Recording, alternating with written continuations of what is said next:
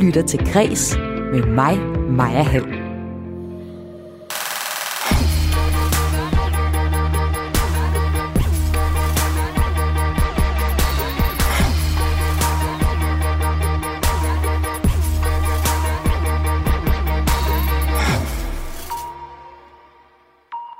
Usynlig, men ikke overset.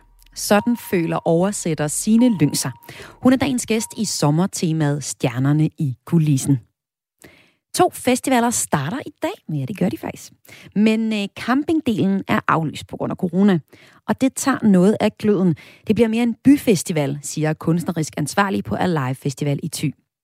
Du kan her i Kreds også høre, hvorfor en regering sælger et hiphop-album for at inddrive gæld fra en svindeldømt finansmand. Og så kan du høre, hvordan Agurken, Annelappen og Den Røde Baron fik deres øgenavne på Svendborg Værft. Jeg hedder Maja Hall. Velkommen til Kris.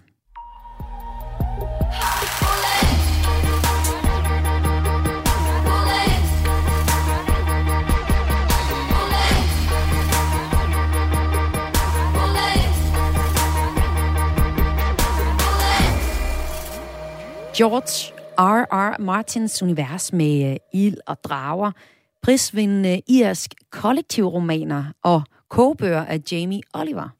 Hvad har de her tre ting, som lyder ret forskellige, egentlig til fælles? De er alle blevet oversat af danskeren Sine Lyng. Og i dagens udgave af sommertemaet Stjernerne i kulissen fortæller hun om vigtigheden af at forklare, hvad for eksempel Iron Brew er, og hvordan Jon Snow blev til John Sne, og om en tur til Irland, hun altid vil huske.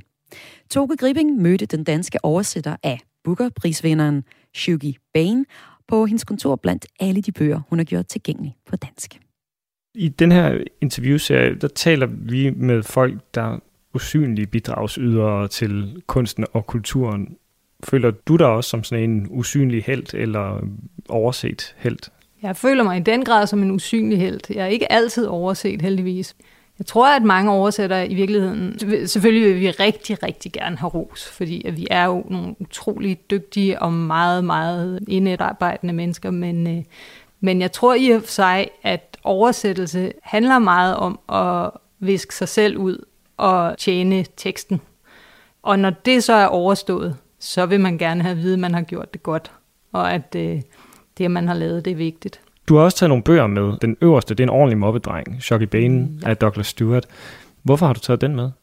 Det er fordi, at det er den sidste, jeg har oversat. Den sidste, der er kommet ud i hvert fald. Og øh, den har fået Bookerprisen, og dermed er det måske en af de mere kendte bøger, jeg har lavet. Det gik rasende stærkt, fordi at den vandt Bookerprisen lige pludselig, og politikens forlag havde sådan set købt den, og de havde øh, tænkt sig at udgive den en gang hen på efteråret, men så vandt den den der pris, og så skulle det pludselig gå rasende stærkt. Jeg smed alt, hvad jeg havde i hænderne, og øh, brugte først juleferien, og så øh, januar og februar på at, at få den ud af døren. Den er, den er fantastisk. Den har været lidt af en udfordring, fordi den er skrevet på skotsk. Ikke på engelsk som sådan, men på skotsk-engelsk. Og det vil sige, at fodbold staves F-I-T-B-A. Det hele er skrevet på skotsk dialekt, så øh, man skal kende ikke bare... Øh, skal man kende sit 80'er Glasgow, hvor den foregår rigtig godt, men man skal også helst kunne læse den skotske dialekt. Man skal ligesom lige have indstillet blikket på. Og så nogle gange så skal man læse op for sig selv, så kan man pludselig høre, hvad det er, der står. Men kan man oversætte den dialekt til dansk? Det er det evindelige problem med dialektoversættelse, fordi hvis man kigger på det rent geografisk, så kan man sige, at Glasgow er jo det, nordlige, det nordligste Storbritannien. Det er en stor by, og den største by, vi ligesom har deroppe af, det er så Aalborg. Og så er der en masse sådan underdialekter. Så skulle jeg måske tale Aalborg, Nørre Sundby, Jørgen. Men Glasgow er jo en stor arbejderby. Det er en mineby, og den har en tone, som slet ikke kan flyttes til dansk provins, med al respekt for Aalborg. Samtidig så kan du heller ikke lade være med at give de her personer dialekt, fordi i Storbritannien der er sprog det enormt klasseafhængigt. Måden du taler på, den røber, hvem du er. Så jeg har måttet ty til sociolekter, det vil sige klasseafspejlinger af sproget. Nu er jeg selv fra Vestegnen, og jeg er heldigvis stort set jævnaldrende med, med Douglas Stewart, der har skrevet Shoggy Bane. Så jeg kan trække på mit eget sprog, jeg kan trække på den slang, der var i 80'erne, og jeg kan trække på nogle afdelinger af Vestegnen, som de har ikke ligefrem været mine arbejdere, men de har været mere eller mindre forarmet. Og så har jeg bevæget mig fra Vestegnen og ind til København op nordpå, fordi Shoggy, som hovedpersonen hedder, har en mor, som er stærkt alkoholiseret, men samtidig går enormt meget op i at holde på formerne. Og især når hun er godt snallet og gal på nogen, så taler hun fornemt engelsk. Så har jeg måttet ty til gentofte og hvad, hvad jeg ellers har, har kunne skrabe sammen, for ligesom at give en fornemmelse af det spænd, der er i sproget.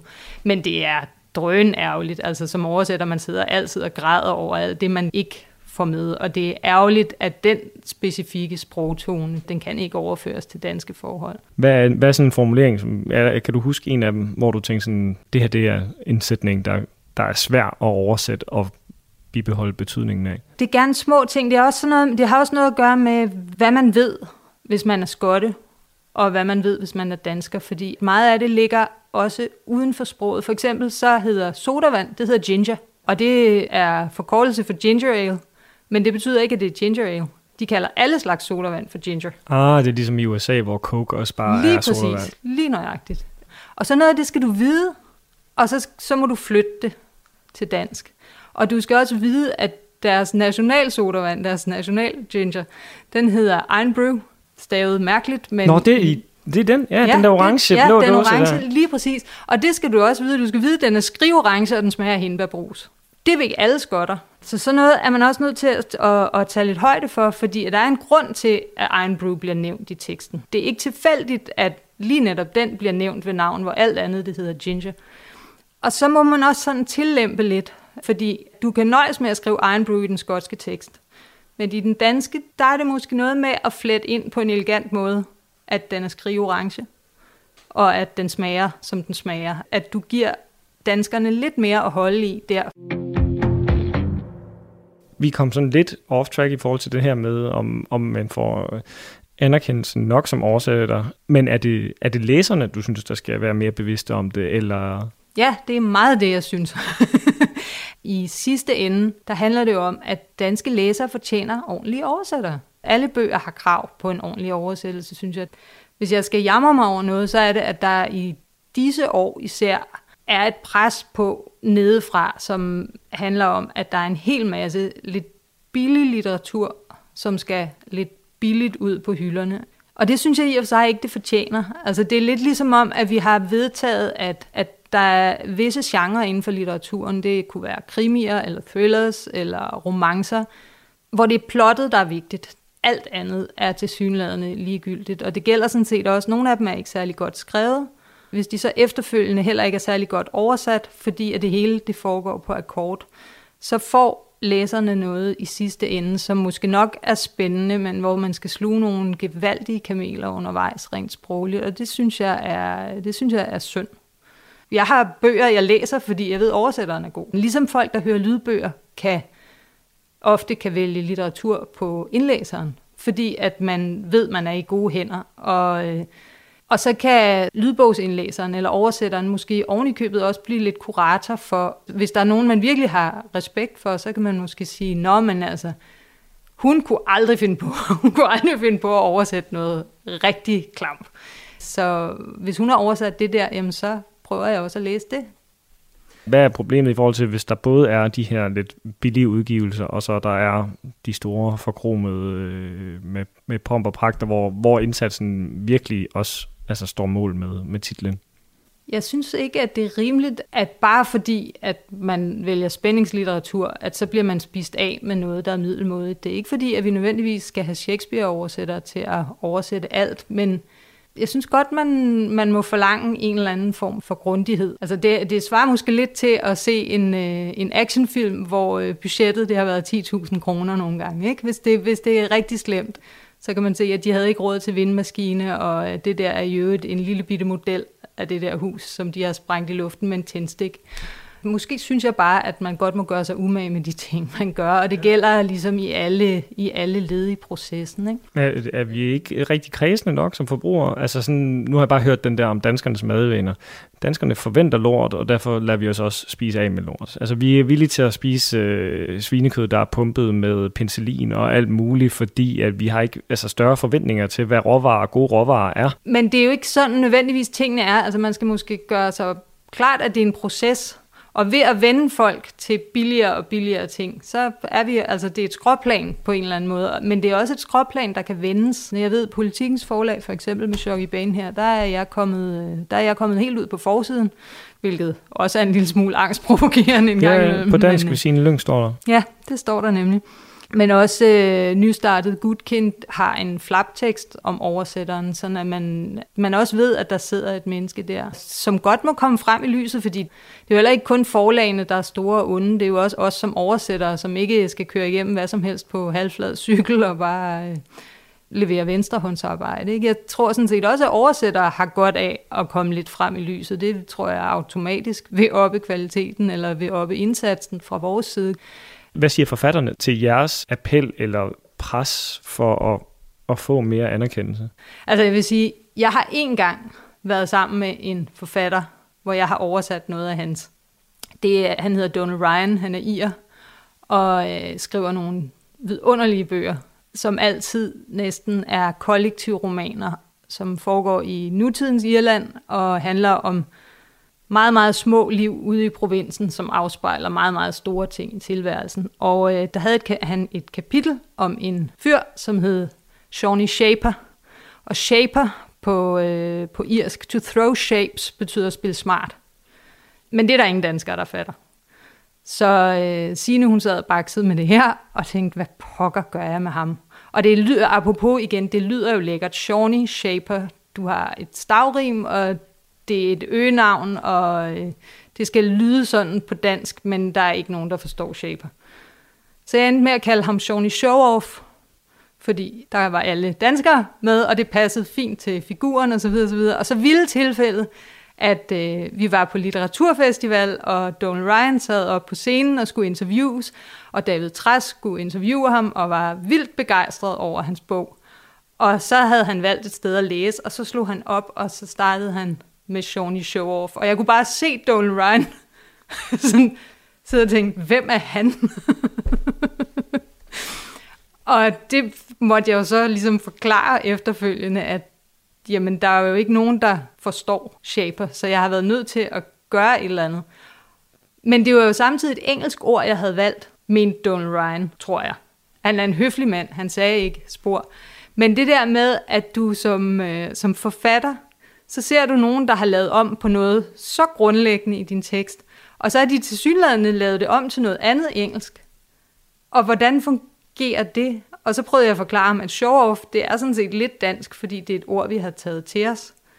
Og jeg, jeg, jeg håber, at øh, Jensen og Dalgaard, som er, er forlæggerne, de har sendt ham alle de positive anmeldelser, hans bøger har fået, fordi, fordi jeg følte mig sådan lidt som oversætteren, der bare havde taget hans barn, og så smidt det ud, øh, eller andet, gjort på noget forfærdeligt ved det.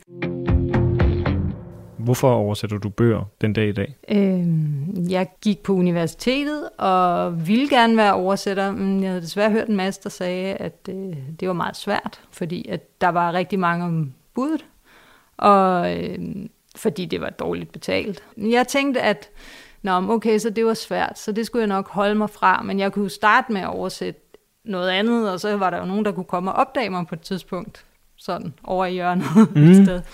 Øh, var, der det, var der nogen, der kom over ja, og kiggede? Til, ja, til sidst så var det, ja, ja altså øh, som med så meget andet. Jeg var så heldig at øh, komme til at dele kontor med Lotte Kirkeby, som er øh, forfatter nu, men også ernærer sig af oversættelse på, på sidelinjen.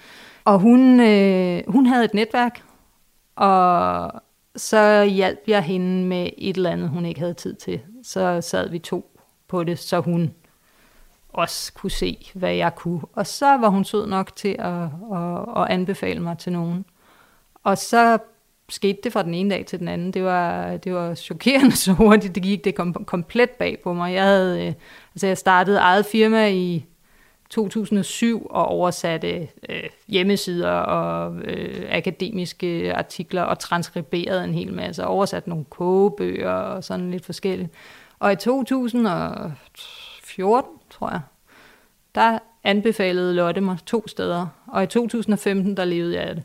Øh, og jeg forstår ikke, hvad der skete. Men øh, jeg er grænseløst taknemmelig den dag i dag. Jeg vil gøre mit bedste for at, og, og levere den videre, så at sige, til, til andre øh, kolleger, som, for ligesom at, at betale en eller anden form for aflad på det der, fordi det var... Øh, altså, du, det er jo formodentlig i alle brancher sådan, at du kan være nok så dygtig, men hvis du sidder over i hjørnet og er nok så dygtig, så er der ikke nogen, der, så er der ikke nogen, der op, opdager, at du er der. Har du vaklet i troen på noget tidspunkt? Altså var du inden øh, Lotte Kirkeby kom til, var der sådan noget tidspunkt, hvor du tænkte, okay, det, det duer sgu ikke rigtigt, det her. Ja. Jeg, jeg, jeg, jeg prøver noget andet. Altså, jeg havde overvejet, nej, jeg tabte egentlig ikke troen, men der var, altså, da jeg startede, det var 2007, der kunne alt lade sig gøre. 2008 ramte finanskrisen, det var ikke så, det var ikke så godt. Der var lige et par år i ørkenen der, hvor jeg var sådan lidt, ja, måske jeg skulle få noget undervisning. Jeg har en gammel læreruddannelse øh, ved siden af, så måske man kunne få sådan noget halvtidsundervisning. Men der var altid sådan lige akkurat nok til at holde gryden i kog. Og s- jeg er utrolig vild med at være selvstændig. Altså, jeg kan godt mærke, at når man først ligesom har prøvet at arbejde for sig selv og være sin egen chef, så bliver man svær at ansætte lige pludselig. Man bliver lidt for glad for at være sin egen herre og ligesom øh, vælge fra til øh, på egne på egne vegne, og også tilpasse sit, altså ens liv bliver jo også tilpasset efter det, hvilket dengang betød, at jeg havde en masse fritid, jeg kunne bruge på spændende sager, og nu betyder, at jeg ingen fritid har at bruge på noget som helst. Men det er også fedt. Du gør det vel stadigvæk i lyst, ikke? Jo, jeg gør det i den grad lyst. Jeg er, hver eneste gang, jeg åbner en ny bog, er jeg begejstret. Stort set. Der så, er, så vi skal ikke forstå det som, som brok? Nu, det er på ingen måde en tredje mølle, det er det ikke. Det er dejligt at være oversætter, og man keder sig aldrig nogensinde. Man er til fortvivlet, men man keder sig aldrig. Hvis vi skal prøve at hoppe ind i værkstedet, vi har jo egentlig været sådan lidt hoppet ind og ud, siden at vi hævde Chok i banen øh, bogen frem. Når du får sådan en oversættelsesopgave, slår du så bare op på side 1. Læser du hele bogen først på originalsprog? Øh, læser du eventuelt andre oversatte værker af samme forfatter, eller hvordan bærer du dig ad? Ideelt set, så, så læser jeg bogen først. Det gør jeg næsten altid. Og det er simpelthen for at, at være på forhånd skudt ind på tonen. Er det her en øh, sådan meget kortfattet stil, eller er det sådan lange, vævende sætninger, eller er det meget ung litteratur, eller er det noget gammelt, er vi ude i noget middelalder? Øh. Og så starter jeg på side 1 og bliver ved til øh, jeg når slutningen. I den forstand, at jeg stopper så lidt jeg kan, for at bevare en eller anden form for flow. Og det betyder, at alt, hvad der ligesom er lidt for besværligt, det farver jeg ind med et gult highlight, og så lader jeg det ligge og tænker, det løser sig måske undervejs. Og det gør det overraskende tit. Og så bearbejder jeg hele teksten igennem igen, men med de danske briller på. Så prøver jeg at ignorere, at den er oversat, og bare kigge på den som en dansk tekst. Fordi at så er der nogle ting, der står frem. Så burde jeg igennem den en gang til. Men der, der stopper jeg som regel. Hvis det er meget, meget højlitterært, så tager jeg den igennem en gang til, og så sammenligner jeg den engelske tekst med den danske igen, for at sikre mig, at jeg har fået alle krumspringene med, så at sige. Så ryger den til redaktør, så, så tager vi lige et par ture i managen med det, til vi er enige om det hele, og det er ikke fordi vi skændes eller noget, men der er altid lige noget, der skal finjusteres. Og så ryger den til korrekturlæser, hvorpå at jeg får den tilbage en gang til, og læser den igennem en gang til, og laver en korrektur på den, så den har fået læst to korrekturer. Og så går den til tryk. Hvis vi skal gribe fat i sådan et konkret eksempel, så har jeg taget øh, og kigget på George R. R. Martins Ild og Blod, som du har mhm. oversat. Hvis man skal give en meget kort beskrivelse, så er det vel en form for fiktiv, dramatiseret opslagsværk. Altså det er vel sådan en form for historisk oversigt, ikke? Jo, over Game of Thrones-universet. Ja. ja. Hvordan gik du den opgave? Fordi George R. George R. R. Martin skal jeg lige lære at ja, sige. det er svært. Han har skrevet tonsvis af bøger. Så der er jo et stort univers, ligesom, som, som den her skal passe ind i, også selvom den står ud for sig selv. Det er ild og blod, den handler om tiden før Game of Thrones, bøgerne osv. Hvordan gik du så til den opgave? Altså, var det også standard procedure, eller, eller gjorde du noget anderledes der? Det var, det var lidt svært, fordi det er den første George Martin bog, jeg har oversat. Og det vil sige, at Paul Bratbjerg og Anders Juhl Mikkelsen, tror jeg han hedder, de har, de har oversat øh, de første fem ben, eller hvor meget det nu er. Og øh, hvis der er også nogle af de andre spin-off ting, som du selv siger, så er universet jo enormt. Men det giver problemer, det der univers, fordi det, øh, da Paul og Anders begyndte, der var serien ikke så stor, som, som den senere blev. Og det betød, at de har foretaget, især med navnene, nogle andre valg. De har oversat mere til dansk, end, øh, end jeg gjorde. Og det er, det er jo vanskeligt at finde ud af, hvor den skulle skæres. Fordi vi har nogle, vi har nogle uskrevne traditioner for fantasy-universer øh, på dansk. Altså, og det, det er store, som, som alle måske har i baghovedet, det er i den nye Ludvigsens øh, Ringens Herre-oversættelse tilbage fra 60'erne og 70'erne. Og hun var, altså, jeg har, jeg har næsegrus respekt over for, for hende, fordi hun, hun gik til Ringens Herre-universet på den måde, at hun sagde, okay, vi har, vi har den her verden med en hel masse sprog, og så har vi dansk som det sprog, hobitterne taler.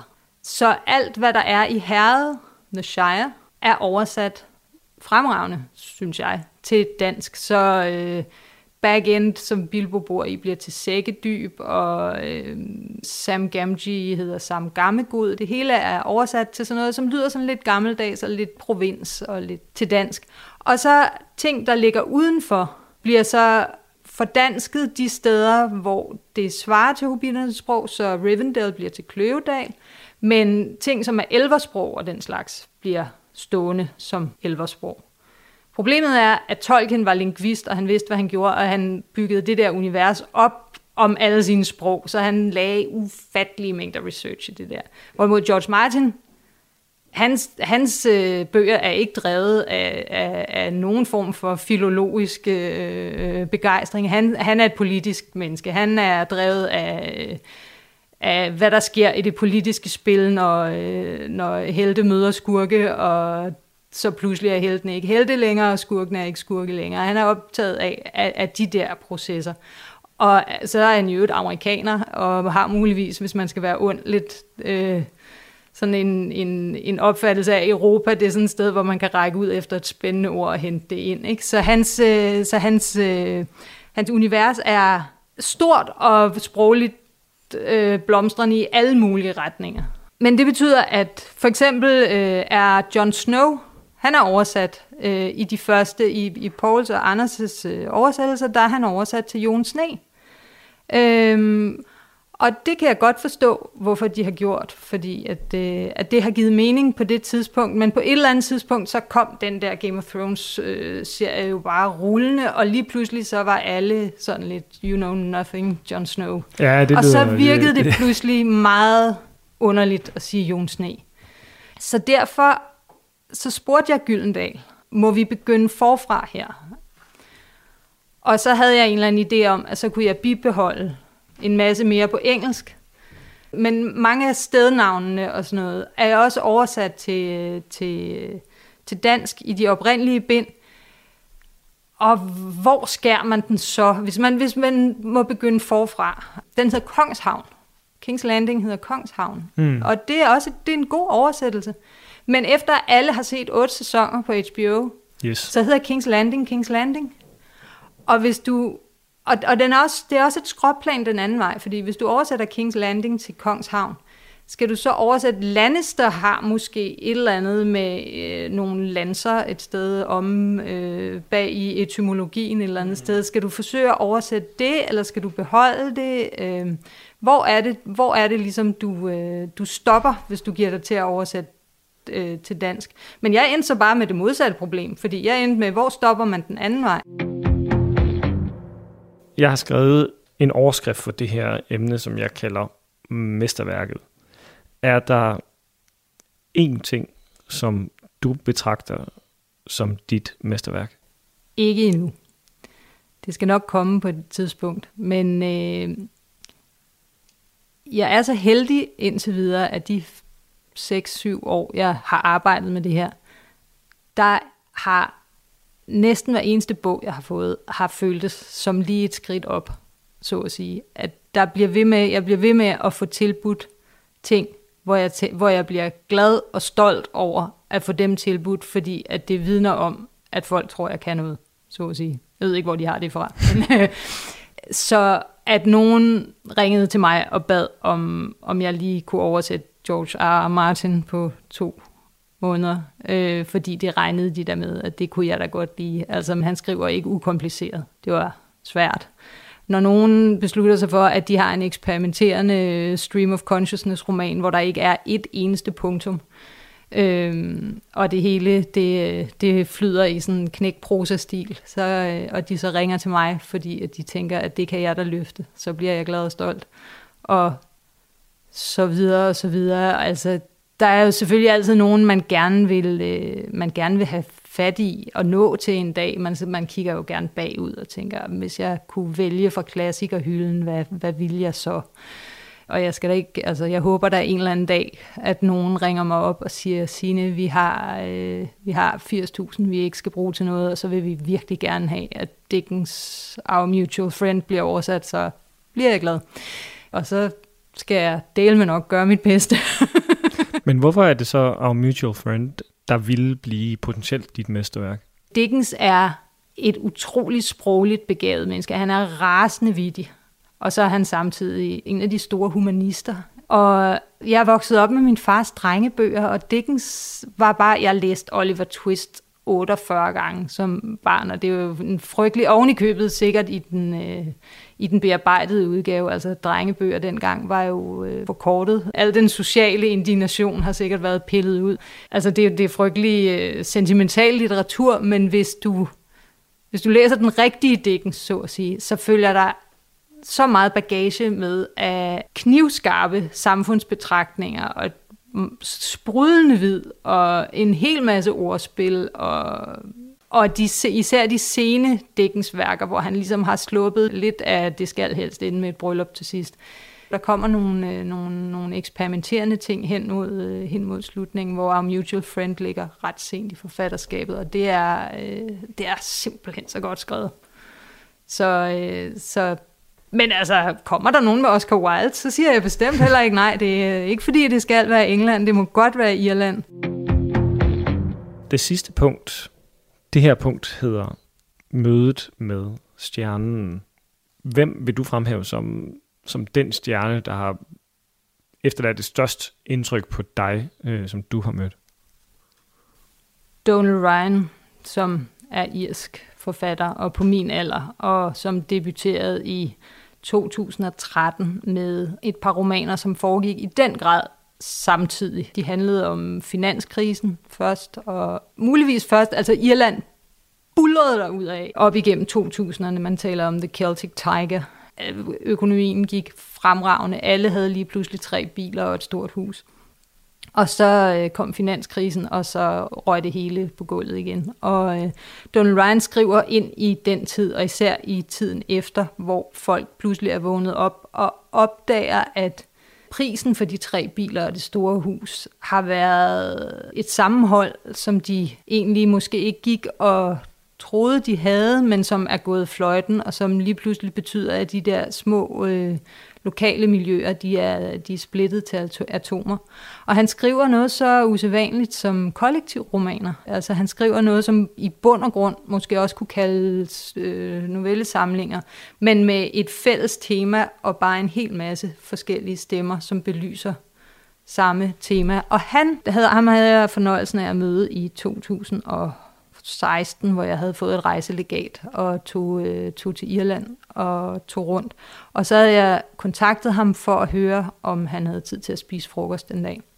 Øh, fordi at jeg gerne ville se, de foregår uden for Limerick. Jeg ville gerne se den del af Irland. På det tidspunkt havde jeg aldrig været i Irland før, og jeg det føltes i virkeligheden lidt forkert at sidde med noget, der var så lokalt forankret, fordi han skriver virkelig, virkelig, virkelig lokalt og så aldrig have været der. Så jeg tænkte, at jeg kunne tage derover, og så kunne, jeg, så kunne jeg gå lidt rundt, og så kunne jeg snakke med Donald Ryan, og så kunne det være, at han kunne sige noget, jeg kunne bruge til noget og sådan. Og øh, så oprandt dagen, og jeg satte mig i toget fra Dublin til Limerick, og så fik jeg en sms fra Donald Ryan, som, hvor der stod, det regner af røven til her. Jeg kommer og henter dig. Og så sagde jeg, nej, det behøver du altså ikke. Det er der ingen grund til. Jeg er dansker, jeg kan godt klare lidt regn. Åh, oh, det regn, du aner ikke, hvor meget det regner her. Jeg kommer og henter dig. Fint nok. Så jeg stod af på Limerick station. Og så viste det sig, at dagen i forvejen var Donald Ryans bror blevet færdig som politibetjent. Så de havde alle sammen festet hele natten. Så han havde tømmermænd, så det gjorde noget. Øh, så han havde faktisk været nødt til at få konen til at komme med, fordi hun var den eneste, der, havde, der var ædru nok til, til at køre. Så de kom og hentede mig, de to på Limerick station. Og så kørte de mig hjem til Donald Ryans forældre, som i mellemtiden havde sat det store irske morgenmåltid på bordet for hele familien. Og jeg var komplet uforberedt på lige pludselig at skulle være der. Jeg kom jo som oversætter og troede, at vi skulle have noget i stil med en business lunch. Ikke? Og så sad man pludselig der omgivet af tre generationer irsk familie. Det var så hyggeligt. Og bagefter så viste Donald Ryan mig rundt hele sin barndom og ungdom og sine forældres historie og landets historie og øh, protestanterne op på bakken og hans bedsteforældre og tiboldeforældre og deres forældre igen over på kirkegården og håndboldbanen ved siden af. Det hele op på højdedragene og ud til søerne, og det regnede. Og det var så autentisk irsk, som man tror, det var løgn. Og det betød, altså han brugte hele sin dag på det, så hvis han nogensinde står og mangler en nyere, så, øh, så skal jeg nok levere den. For en ung oversætter som mig, på det tidspunkt var jeg jo, havde jeg jo kun lige sådan fået, øh, fået benene inden for i den litterære genre. Og det betød, altså gestusen var enorm, men det betød også bare så meget at stå der i det landskab. Fordi alle hans bøger, jeg har oversat fem af dem nu, og de er vidunderlige alle sammen, er i det der landskab. Og at man har stået der, betyder så meget for måden, man oversætter på, både måden, man beskriver, altså man kan se de landskaber, han beskriver, men man kan også høre de folk, han beskriver. Og det har selvfølgelig noget at gøre med, at Donald Ryan er en meget dygtig forfatter, men det har også noget at gøre med, at jeg har været der. Og det vil jeg være ham evigt taknemmelig for til evig tid. Så han er en stjerne. Han er en meget stor stjerne en meget gæstfri mand, lyder det til. Altså, den øh, irske gæstfrihed kan man i hvert fald ikke sætte en finger på, når man øh, hører sine Lyng fortælle her. Og jeg tror, hun er, hun er blevet ret stor fan af, af Irland, så må ikke, der kommer flere oversættelser fra hendes side af irske romaner i fremtiden. Sine Lyng, hun er oversætter og har oversat Shuggy Bane, der er af Donald Ryan, der vandt Bookerprisen i 2020, og var altså også en af vores gæster i det her sommertema, Stjernerne i kulissen. Du lytter til Græs med mig, Maja Hall. Den amerikanske regering sælger et øh, milliondyrt Wu-Tang Clan-album. Og det gør de for at inddrive gæld fra en svindeldømt finansmand, det skriver det amerikanske musikmedie NMI. Det er en virkelig mærkelig, altså super mærkværdig og lidt snørklet historie. Men hæng på, for den er også virkelig god.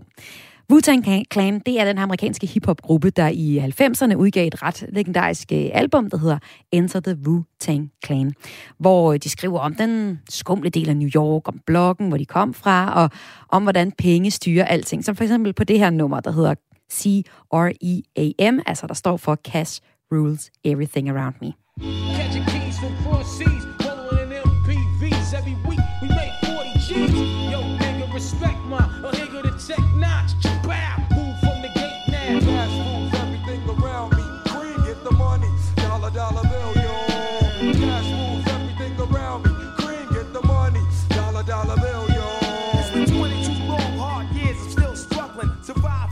Siden øh, det her hitalbum øh, fra 90'erne, så har de udgivet øh, nogle flere. Men det, der har fået mest opmærksomhed, det er albummet Once Upon a Time in Shaolin. Og det er ikke på grund af indholdet, fordi der er ikke nogen, der ved, hvad det er for nogle numre, der er på det her album. Der findes nemlig kun, kun et eksemplar, og det er ejermanden, der har det eksemplar.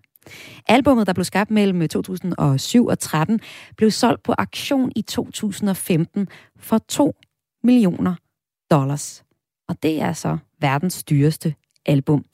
Det her album det blev solgt i sådan en slags protest, fordi uh, Wu-Tang Clans medlemmer mente, at musik havde mistet uh, sin værdi, fordi at det var så let tilgængeligt og rigtig meget på grund af streamingtjenesterne og så piratkopiering. Så derfor så var de bare sådan, nu sælger vi det hele, men kun til én mand.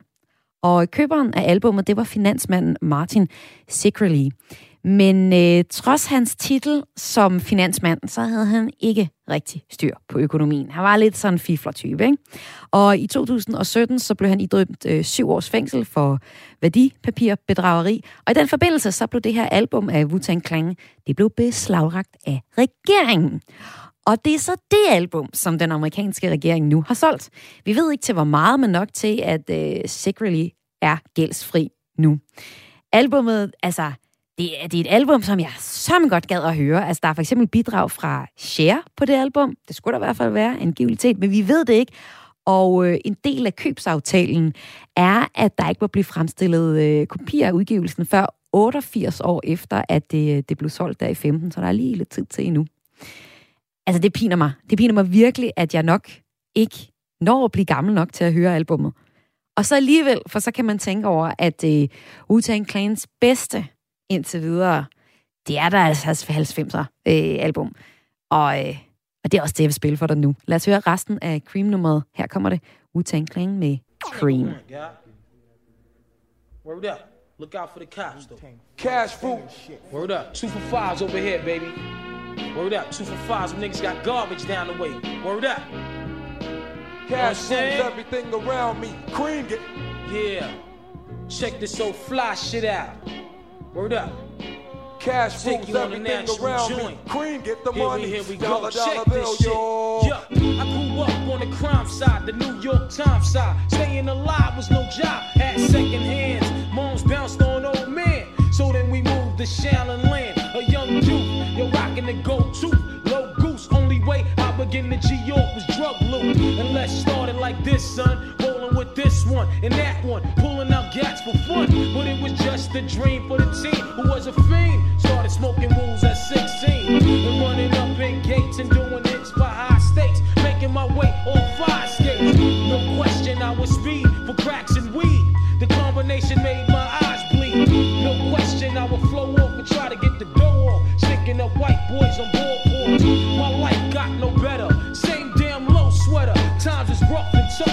Figured out I went the wrong route. So I got with a sick ass click and went all out. Catching keys from cross seas, rolling in MPVs every week. We made 40 G's.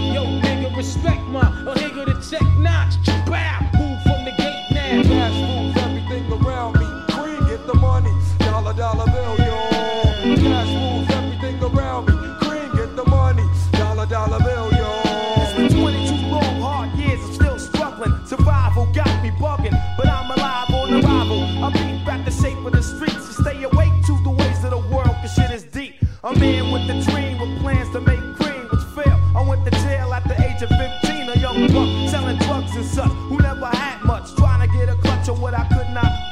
The court played me short, now I face incarceration. Pacing, going upstate's my destination. Handcuffed the back of a bus, 40 of us. Life as a shorty shouldn't be so rough.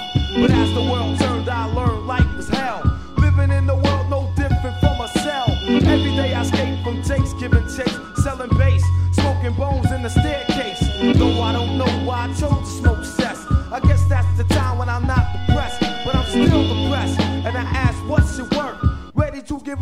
seek the old earth who explain working hard may help you maintain to learn to overcome the heartaches and pain. You got stick up kids, corrupt cops, and crack rocks and stray shots, all in a block that stays hot. Leave it up to me while I be living proof to kick the truth to the young black youth. When shorties running wild, smoking cess, drinking beer, and ain't trying to hear what I'm kicking in his ear. Neglected for now, but yo, it got to be accepted. That what? The life is hectic.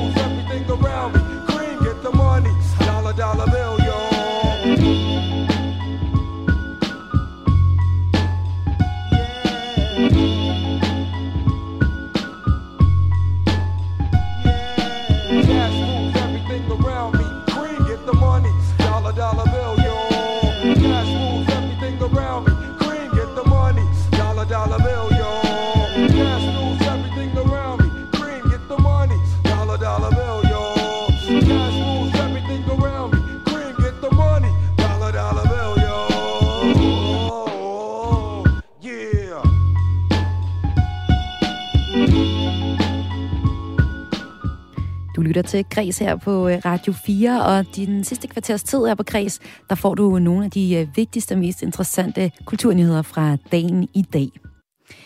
Den uddannelse med det højeste krav til gennemsnit for at komme ind er konservatoruddannelsen. Altså den uddannelse, hvor man for eksempel lærer at udstoppe dyr. Og den uddannelse, den har slået International Business og Politics på Handelshøjskolen i København, altså CBS. Der altså tidligere var den uddannelse, hvor man skulle have det højeste gennemsnit for at komme ind. Jeg synes, det er vildt. Altså det seneste bryllup, jeg var til, der gav vi værtsparet et uh, murmeldyr, et udstoppet murmeldyr. Ja, det er sådan gnaver, fordi brudens familie har uh, tradition for at tage, tage billeder med uh, familiens udstoppede rev, og så skulle de så have et nyt udstoppet dyr til, til samlingen. Og jeg må sige, jeg troede ærligt talt, at, at konserveret dyr, udstoppet dyr var en joke, som vi alle sammen var enige om, sådan helt nationalt set. Men øh, det er altså åbenbart også en super populær uddannelse. En lille uddannelse også. Meget lille uddannelse, men populær. Og det er så nok, fordi, har jeg fundet ud af, at man rent faktisk lærer andet end at konservere murmeldyr og ræve. Det fortalte Celine Keith Nielsen, der er en af de 43 kvote 1-ansøgere, der kom ind på sin drømmeuddannelse. Lige nu, der håber jeg meget på at kunne få lov til at konservere kalkmalerier. Så altså at bevare kalkmalerier fra kirker for eksempel. Og vi bliver lidt ved uddannelserne, fordi det er netop nu, landets unge har fået svar på, om de er kommet ind på den uddannelse, som de har søgt ind på. Og der kan man så se, at det er de praktiske kunstuddannelser, altså de, sådan nogle som øh, for eksempel konservatoruddannelsen, der kræver det højeste snit.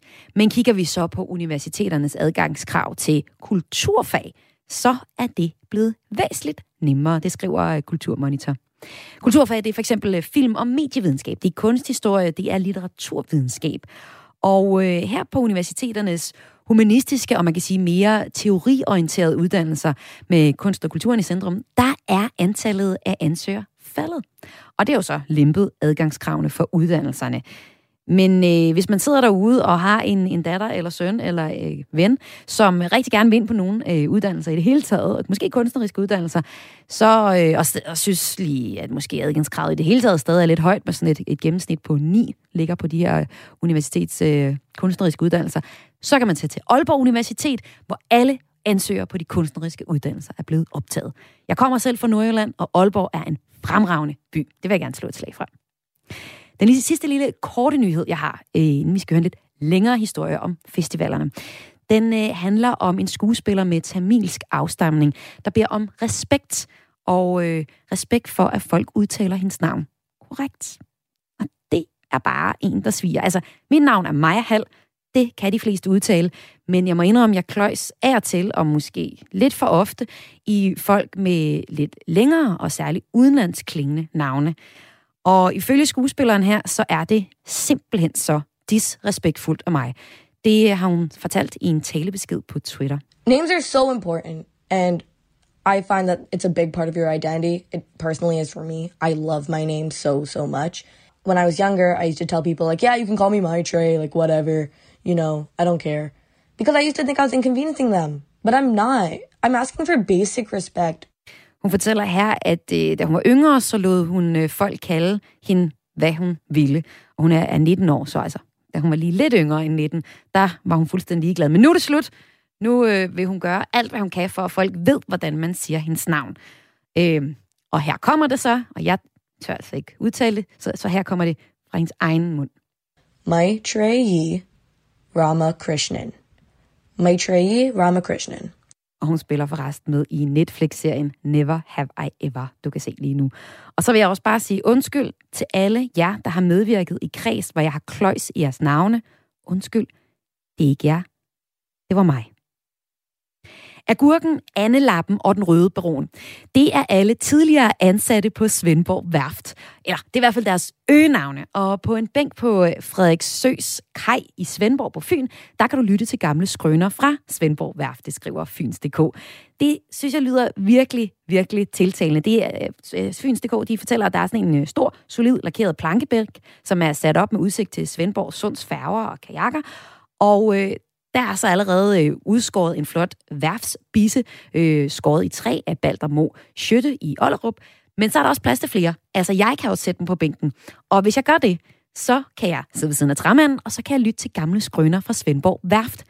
Og øh, vi kan lige tage lidt af dem. Her øh, opremser tidligere værftsarbejder Jørgen Gårdsted Jørgensen blandt andet historierne om de mange øgenavne, som værftarbejderne havde. Agurken var der sådan lidt krummer i, og egentlig kunne hans ansigt også godt ligne en agurk. Annelappen fik klippet fødderne af ved en arbejdsulykke, og der i den underlige gang. Baronen, den røde baron, svejser, gift med Rudi Tutten. Ja, og det fortæller her Jørgen Gårdsted Jørgensen, der selv blev kaldt den akademiske svejser, da det dengang rygtes, at han havde en studentereksamen. Og de her historier, alle øgenavne, dem kan man altså høre lige nu, hvis man øh, sætter sig på øh, kajen på i Frederiksøs kaj i Svendborg på Fyn. I sidste weekend var der musik i lejet i Nordsjælland, og i det hele taget så bobler festivalerne lidt igen. I dag åbner hele to festivaler nemlig. Det drejer sig om Grimfrist i Brabrand uden for Aarhus og Alive Festival i Thy.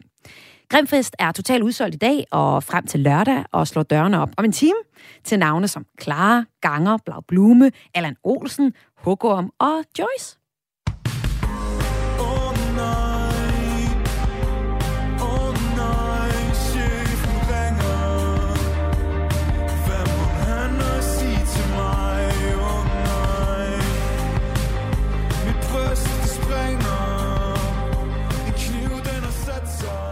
Og så er der også øh, gang i Alive Festival ved Tisted. En festival, der egentlig blev aflyst i starten i juni, da Alin blev svunget over de øvrige festivaler, men som for et par timer siden opstod i en alternativ udgave i Thy.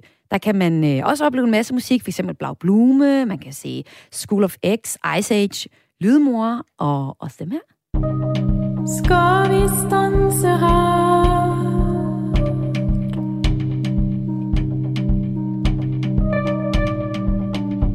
Lite øjeblik bare. Det er Svaneborg Kardyb, der lige har optrådt i Tisted Bryghus. Og øh, nu har jeg telefoner igennem til både Alive og Grimfest. Jeg skal sige velkommen til Nikolaj Demuth, som er kunstnerisk ansvarlig for Alive i Thy, og Åge Stockholm, som er CEO for Grimfest uden for Aarhus. Velkommen til jer begge to. Jo tak. Jo tak. Oha, I er i gang i den nu. Altså først og fremmest, hvor meget glæder jeg til at, at skyde Grimfest i gang, Ove? Øh, på en skala fra 1 til 10? Ja, lad os Helt det. sikkert en 11. Fuldstændig. det er klart. Og Nikolaj, I har rent faktisk kunne lukke øh, de første gæster ind tidligere i dag. Sådan ægte, levende mennesker. Hvordan var det, Nikolaj? Jamen, vi har faktisk været i gang siden øh, klokken 9 i morges, for ikke? Og jeg har lige været op på Bryghuset til officiel åbning med masser af mennesker, og det var, det var ret vildt at se øh, rigtige mennesker med rigtig festlige armbåndinger. Hvordan reagerede folk på det, for eksempel? De var glade. Der var ja. lidt regnvejr, men øh, de var rigtig glade, og de, øh, de fik snakket en masse og hørt Spanien Cardi, som du også sagde, og det var, det var en succes. Ej. Altså, jeg har været på begge jeres festivaler, og jeg må bare sige, jeg gad godt, det var mig. Jeg gad så godt, det var mig. Men jeg skal også lidt høre om, hvad det er for en udgave af altså, de her festivaler, som I kommer med. Altså, Nikolaj, I har jo først aflyst live, og nu kommer der så et, et alternativ arrangement her. Hvordan bliver øh, Alive anderledes end, end det Alive, som jeg kender har været til nogle gange? Det gør det på den måde, at øh, vi kalder det Alive i haven 21. Øh, og det gør vi, fordi at vi holder til med den del af den normale festivalplads, som hedder haven. Og her vil der være plads til 700 mennesker hver dag, og det er der også ved at være solgt på alle dagene, så det er rigtig dejligt. Øh, der kommer ikke til at være nogen camping på grund af coronarestriktioner, men udover det bliver det en, øh, en lille nødkogt, øh, intens, intim udgave af alt det, vi kender fra, fra live. Og hvad betyder det, at campingdelen ikke er der? Det betyder øh, muligvis noget for nogle af dem, der rejser længere vejs fra. Øh, og det kan være, at det bliver en lille smule mere lokalt i år, end, øh, end man er vant til. Øh, men øh, folk er gode til at, at slå øh, telte op i haver rundt omkring og, og booke hotelværelser og campinghytter osv. Så, så jeg tror, der kommer rigtig mange ud fra stadigvæk.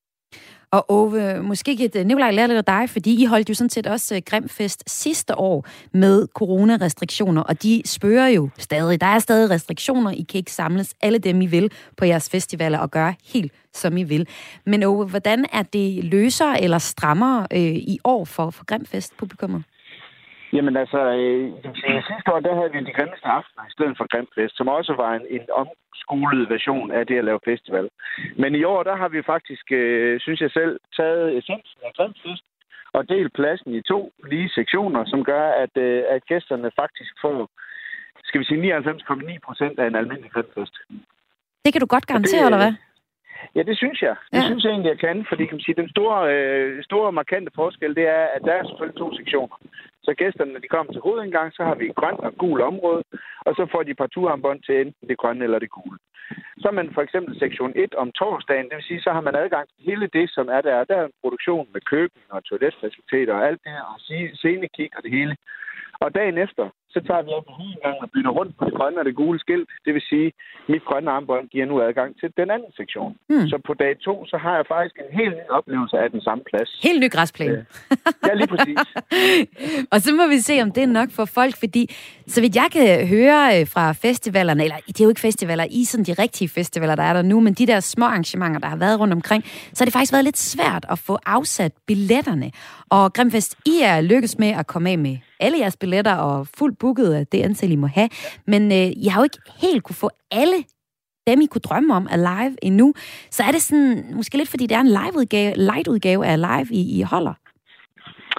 Ja, jeg tror, at det, altså, der, der, der var rigtig godt gang i billetterne. Så tror jeg, det gik en lille smule EM i den, og så fandt folk ud af, at de faktisk godt kunne rejse ud af landet, og så det jeg også godt kunne mærke. Men, øh, men ja, det, jeg, jeg tænker, det har noget at gøre med, øh, med, med muligvis med campingpladsen, og at, øh, og den ikke er der i år, det plejer at være en stor del af det. Øh, men, men altså, når det er sagt, så er vi faktisk vi er ret imponeret over, hvor meget vi har solgt. Så vi, vi, er, ret, vi er rigtig glade, og der er, ja, som sagt, få billetter tilbage til i morgen, og så er det også, så er det også slut. Og nu er det jo så på Grimfest ligesom delt øh, festivalpladsen op i to, og så får man først den ene grønne græsplæne, og så må man boldre sig på den anden. Hvad har I gjort på Alive Festival for at, at sørge for, at, øh, det, at der er noget festivalstemning og noget ekstra til, til publikum, selvom der er restriktioner? Ui, der er mange ting i gang. Hvad det, det fedeste så? Øh, hvad siger du? Det, det fedeste. fedeste. Nu skal du sælge billetter. Bare, vi, har, øh, vi, har, vi har simpelthen bare pakket øh, dagene med, med super fedt indhold, og så har vi de her udflugter, som, øh, som er lidt anderledes, hvor vi hver morgen så kommer en bus og henter publikum og kører dem ud i, øh, ud i det tyske område, og der skal folk ud og surfe på stranden, og de skal ud og besøge Thy og rappelle og kajakke og alle mulige sjove ting. Øh, og det er i hvert fald noget, folk er rigtig glade for. Det er der stor tilmelding til. Det er så en lille tombola. Er det ikke sådan, hvor man øh, skyder nogle penge ind, og så må man se, hvor man skal hen på dagen? Jo, den, øh, den har været der i mange år, men den er desværre aflyst. Ej, det, ting, der er det var det fedeste. Det skal ja, I lave igen. Er, det er en tombola, hvor man kan jeg fortælle til lytterne, hvor man simpelthen har kunne øh, vinde en, øh, en, en tur, øh, hvor man kan lave nogle rigtig fede ting, f.eks. keramik, eller så kunne man, som jeg vandt, en, en tur, en bustur rundt i en vindmøllepark, som var ekstremt kedeligt med tømmermænd. Og det var der, det var virkelig, virkelig et godt eksempel. Nå, det har I ikke nu. Det vil jeg opfordre jer til at lave igen. Det kommer tilbage. Nu har jeg her øh, tidligere på ugen fortalt øh, om Hellerup-ugen i Skagen. Og øh, jeg har også øh, fortalt om, øh, hvordan musik i lejet i Nordsjælland øh, begge steder gik lidt over gevind. Det var simpelthen sådan, at nu må folk fik lov til at samles, jamen øh, så blev der lige god stemning nok. Hvad har I gjort for at sikre jer, at nu hvor jeres øh, festivaler jo også betyder, at der er begrænsninger på tiden, at øh, folk måske rykker ind til Aarhus, eller rykker ind til Thy ind i byen og, øh, og drikker øl der, at det faktisk også kommer til at, at foregå ordentligt nok. Nikolaj, her til sidst kort. Ja, hvad er det? Altså, vi, vi først og fremmest så tjekker vi coronapas overalt hele tiden, og på den måde er, er, sikrer vi os der, og så går vi rigtig meget ud af, at folk kommer rigtig ud af pladsen, og at, øh, at der er pulssikkerhed omkring det. Og så lukker vi øh, et, par, et par timer før barnet lukker faktisk, så folk har rigelig mulighed for at suge ind i byen og få den sidste øl på vej hjem. Okay, så I øh, prøver det, det, at sluse folk lige så stille ud. Og hvad med dig, Åge? Hvad gør I ved Grimfest? For at det kommer Jamen, til at øh, forholde sig ordentligt. Jamen, vi har sat uh, musikprogrammet, uh, så det slukker tidligere. Den store scene slutter kl. 12, hvor den normalt lige slutter kl. 2, så hele afterparty-delen den er blevet skåret lidt, uh, lidt væk. Øh, og i virkeligheden, så tror jeg faktisk, at det nye inden for corona, det kan jeg mærke for mig selv, det er, at hele det der klokken 5 om morgenen, så man øh, ikke noget værd. det er måske egentlig meget rart at komme lidt øh, tidligere hjem, og så til gengæld have haft en god og intens komprimeret oplevelse, og så dagen efter være klar til en runde mere. Ja, hvis folk går hjem, Øh, det kan jo også godt ja. være, at de bare fortsætter ind i byen. Altså, vejret er jo sådan lidt blandet, men øh, det er ikke altid, det betyder noget, om det regner, hvis man har fået lidt indenbords.